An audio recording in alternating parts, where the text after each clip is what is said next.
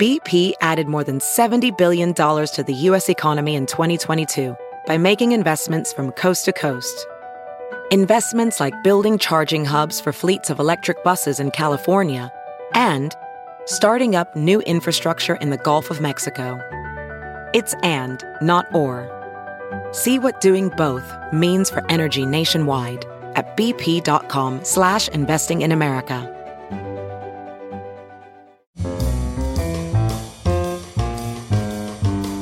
It's Merriam Webster's Word of the Day podcast for January 1st. Brought to you by Merriam Webster's Unabridged Dictionary Online, America's largest dictionary, now continuously updated. Learn more at merriam-websterunabridged.com. Today's word is annus mirabilis, spelled in two words as it would be in Latin A N N U S M I R A B I L I S. Annus mirabilis is a noun that means a remarkable or notable year.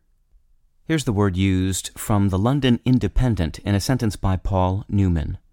If he wins the tournament today for the fourth year in a row, he will have claimed 11 titles in this season, which would beat his haul from the Annus Mirabilis of 2011.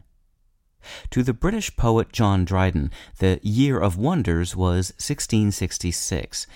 That was the year of a great British naval victory over the Dutch, as well as the date of the Great London Fire.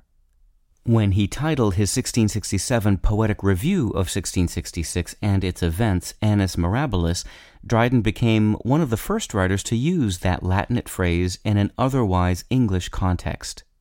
Annus Mirabilis is a direct translation from New Latin, the form of Latin that has been used since the end of the medieval period, especially for scientific descriptions and classification. The phrase is not extremely common, but it is used by writers and historians to denote any particularly remarkable year. I'm Peter Sokolowski. Happy New Year.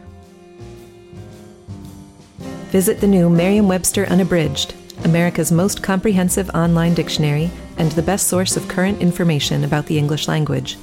Get started today at merriam-websterunabridged.com.